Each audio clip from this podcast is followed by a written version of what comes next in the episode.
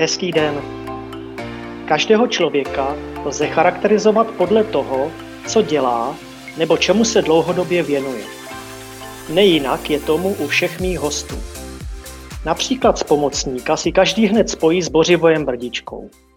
A když se řekne elixír do škol, všichni si okamžitě vybaví mého dnešního hosta. Ženu, která, jak o sobě sama říká, je majákem elixíru a která do něj od roku 2017 neustále otiskuje svou mimořádnou osobnost a dělá tak z něj jedinečný vzdělávací projekt. Paní Petra Prošková. Ahoj Petro. Ahoj Jardo, zdravím tě a děkuji za krásný úvod dnešního setkání. Na co jsi v Elixíru nejvíc hrdá? Co se ti v něm zatím nejvíc podařilo a kde bys je chtěla v budoucnu vidět? Krásné otázky. Eh, já jsem o tom trochu přemýšlela dopředu, protože jsme spolu probírali a říkala jsem si, že úplně nejlepší by bylo zeptat se vlastně lidí z Elixíru. Jak by tohle popsali? Ale ptáš se samozřejmě mě, takže já jsem nejvíc hrdá na lidi, kteří jsou v Elixíru zapojeni, všechny učitele, kteří Elixír vlastně vytvářejí a pomáhají uh, budovat společně s námi pevnou síť, ať už je to fyzika nebo oblast digitálních technologií. Uh, kdybych měla říct, co se mi nejvíc asi podařilo, tak uh, mám pocit, že se podařilo zapojovat další partnery do Elixíru a budovat tu síť tak, jak vlastně mají představu ti učitelé. To znamená nechat jim tu svobodu a nechat vykvétat všechny a tu síť od spodu. No a kde bych to viděla v budoucnu? Asi pro mě důležité je, aby ten projekt rostl tak, jak mu to půjde a učil se. A celá ta síť byla inspirací pro další učitele třeba dalších předmětů. To by tak pro mě bylo takové pohlazení na duši. Hmm, super. Já, když se pouštím do nějakého vlastního projektu, tak vždycky nejdřív přemýšlím, v čem bude jiný. Čem se elixír odlišuje od ostatních? V čem je jeho jedinečnost? Je nás už vlastně hodně. Ta síť je tak propojená po celé republice a je tak silná, že už jí těžko může něco překvapit, znejistět. A vlastně ti učitelé, kteří jsou tam zapojení, tak přivádějí do té sítě zase do, nové kolegy a posouvají tak eh, celou tu myšlenku elixíru pořád dál. A to mi přijde opravdu jedinečné. Takový ten přenos, jak já tomu říkám, té energie eh, po těch drátech neviditelných po republice až do těch cílových destinací v těch našich regionálních centrech a potom skrzovat ty učitele do tříd ve školách. Eh, přijde mi, že to je úžasná jedinečnost našeho projektu a může být inspirací pro další. No, eh, určitě to vezme strašně moc času a kdyby měl den 48 hodin, a ty se mohla vedle práce v Elixíru věnovat ještě něčemu dalšímu. Co by to bylo? Já teda se vedle práce v Elixíru ještě věnuju dalším věcem a to je takové moje pravidlo, že nechci být vlastně ponořená jenom do jedné záležitosti, jen ten široký rozhled a možnost dívat se i nám a ten čas využívat i jiným způsobem než těmi pracovními záležitostmi, tak přináší spoustu zajímavých propojení i potom do té aktivity, kterou dělám jako pracovník co nejvíce. A pro mě elixír je vlastně i koníček, protože já se znova učím fyziku. E, to, co mi chybělo ve škole, takové to experimentování a hraní si s, těmi, e, s tím objevováním světa a zkoušení si vlastně toho, jak věci fungují, tak já to teď zažívám e, s našimi učiteli. A i v rámci těch digitálních technologií se vlastně učím nové věci. Konkrétně teď využiju Padlet třeba na konferenci a naučila jsem se to eh, díky eh, webináři našich vedoucích digitálních center. No a čemu bych se ještě věnovala třeba víc, tak já ráda maluju a kreslím, takže to by bylo takový prostor, kdyby se mi vytvořil, že ten den by se natáhl, tak asi velkou část bych věnovala Eh, právě tady té mojí zálibě. No to mě napadá, že bychom mohli někdy uspořádat nějakou výstavu uh, tvých prací. Tvých prací, jsem pro, klidně můžeme udělat, bude malá, drobná zatím, ale můžeme. Aha. No ty už to trochu naznačila. Eh, samozřejmě Elixir souvisí s technologiemi. A co pro tebe znamenají technologie? Jaký k ním máš vztah? Umíš je ovládat nebo spíš ovládají oni tebe? A vyvolávají v tobě technologie nějaké emoce? Já mám k technologiím takový asi různorodý vztah. To, co mi hodně pomáhá v domácnosti, tak to jsem ráda a využívám je poměrně mm, hodně, ale snažím se zase vybírat si věci užitečně, nejenom proto, že je to móda nebo hit, ale koukám se na to, aby to opravdu bylo smysluplná věc, abych neměla zase plný byt eh, zastavěný všemi možnými vymoženostmi. Určitě mm, chytrá domácnost mě zatím moc neoslovila, protože jsou věci, které si ráda řídím sama a stejně tak je to třeba u auta, eh, takže používám normálně manuální řízení, takže je to asi různé. No a co se týče takových těch online nástrojů nebo robotiky a takových těch jako věcí, tak je to pro mě hodně zajímavá oblast, kterou se snažím studovat. Eh, byla bych daleka toho říct, že tomu rozumím všemu, to vůbec ne. A Eh, spíš tak jako objevuje. Já jsem hodně objevovatelský člověk, takže mě baví se v tom pošťourat a vyzkoušet si, jak to funguje. Eh, občas se něco nepovede, občas něco objevím úplně, co mě překvapí, ale vlastně v principu eh, můžu říct, že je mám svým způsobem ráda a zatím si umím poměrně dobře vybrat, co je pro mě užitečné a co ne. Mm-hmm. No já se na to ptám asi všech mých hostů a hodně mě to zajímá, protože s technologiemi přímo souvisí i digitální stopy. Eh, jakou trvalou digitální stopu by podle tebe měli učitelé po sobě zanechat? Hlavně pozitivní. Mm.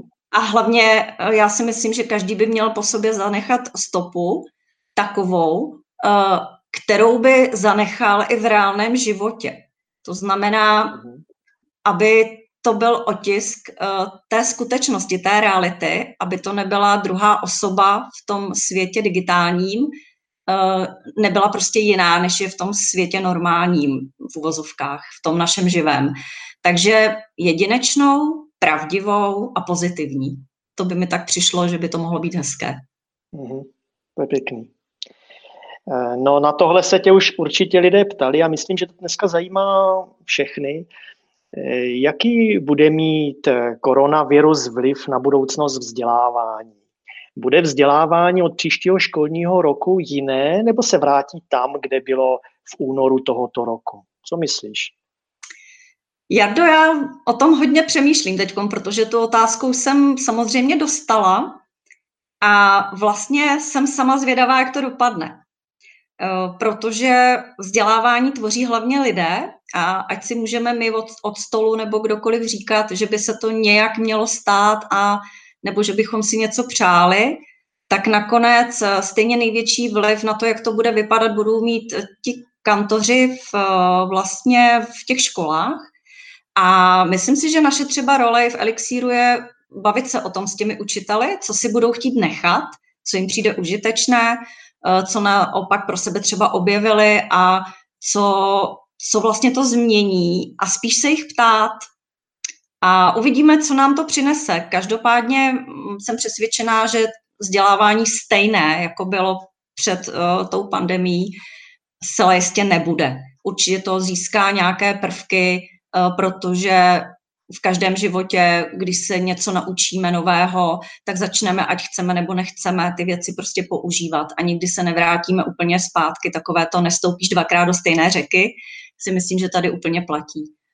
No a myslím si, že by ta situace mohla učitelům pomoci ve vnímání toho pedagogického povolání, už jsem to někdy i říkala, mezi rodiči, protože teď si každý vlastně doma, kdo má děti školou povinné, um, okusil na vlastní kůži, jak je to velmi náročné, aby děti udržely pozornost, uh, udržet jejich motivaci, aby se chtěli učit, uh, kolik to bere času a že vlastně není úplně jednoduché, uh, aby děti převzaly i sami osobně tu odpovědnost za své vzdělávání. Takže si mhm. myslím, že by to mohlo být i pozitivní uh, vůči učitelům. v tom vztahu vlastně rodina a škola. Mhm, rozhodně. V čem ty sama vidíš největší výzvy vzdělávání v budoucnosti? Je to třeba i ta integrace online výuky nebo to vybalancování v kombinované výuce, nebo je ještě něco uh, většího, nějaká větší výzva? Tak jedno teď reálně zažíváme. Vlastně uh-huh. přesun ze stoprocentně uh, prezenční výuky na stoprocentně distanční. To je obrovská výzva pro vzdělávání. A pak jednu, kterou já tam mám celoživotně, a to je výzva nás všech, je odvaha. Vlastně najít, najít velkou odvahu každý v sobě samém, aby jsme dokázali překročit vlastní limity, tak jak my si myslíme, že by něco mělo fungovat nebo funguje, a vyzkoušet něco úplně nového, i přesto, že to způsobuje nějaká další omezení, tak v tom vzdělávání si myslím, že ten prvek té odvahy je velmi uh, upozaděn a snažíme se pořád uh, držet se těch zaběhaných uh, cestiček, protože oni nám dávají vlastně jistotu. A vzhledem k tomu, že budoucnost je poměrně nejistá, teď jsme si to vlastně vyzkoušeli s, jedním, s jednou malou potvorou, že jo, malým virem, který nám ukázal, že mm, vlastně nemáme vliv na všechno a nejsme ty páni toho světa v tuhle chvíli, tak uh, ta odvaha je důležitá a myslím si, že to je velká výzva, nejen vzdělávání. Jakou současnou aktivitu či projekt bys doporučila učitelům a lidem v oblasti vzdělávání? Co by si určitě neměli nechat ujít? Tak každopádně elixír, že jo, Jardo? Jasně. Určitě, určitě zveme všechny uh, posluchače, uh, kteří vlastně v elixíru nejsou.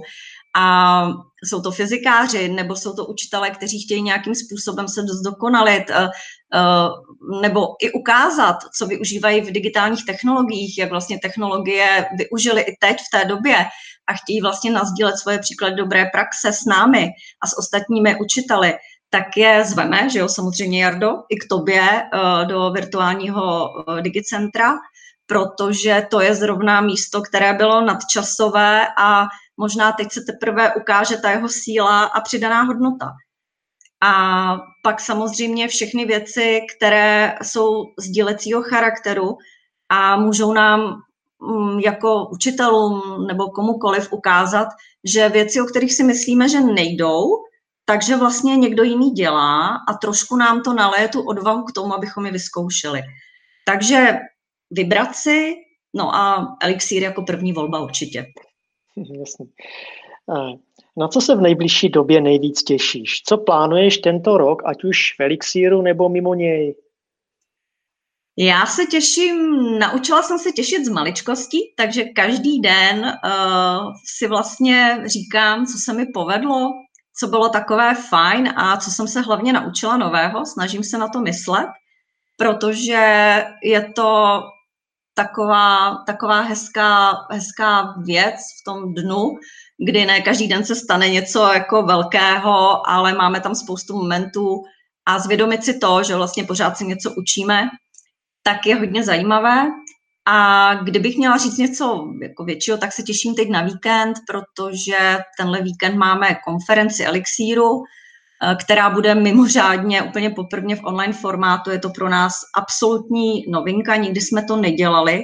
Dokonce máme na programu i dílny, tak eh, to bude taky jako zajímavá zkušenost. A i pro našeho moderátora, pana Kořina, který tradičně konferenci moderuje, tak sám říkal, že ještě nikdy online konferenci nemoderoval, takže budeme mít spoustu eh, příležitostí se učit nové věci a učíme se vlastně celou dobu.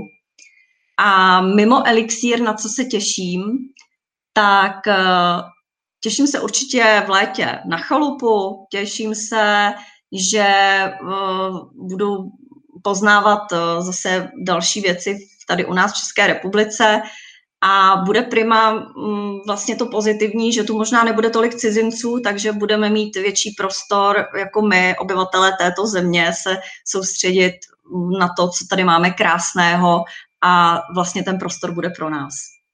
Petro, na závěr. Kdybys mohla říct učitelům jen jednu věc, co bys jim řekla? Jednu myslíš jednu větu, anebo jedno slovo? Um, jednu větu, jedno slovo, prostě jedno, nějaký jeden vzkaz, může být i víc vět.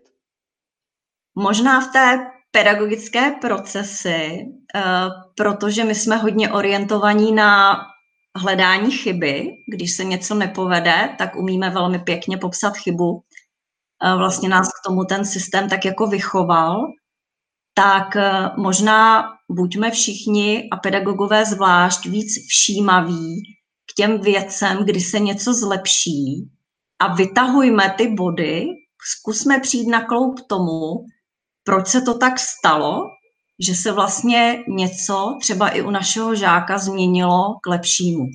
To by mi přišlo hodně zajímavý fenomén, kdyby jsme se k tomuhle ve vzdělávání ve větší míře přiklonili.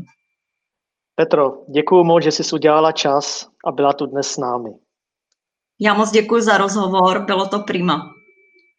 Mějte se všichni krásně a ať se vám daří, ať už to bude online nebo uh, naživo. Dnes byla naším hostem na Spomocníkovi paní Petra Prošková.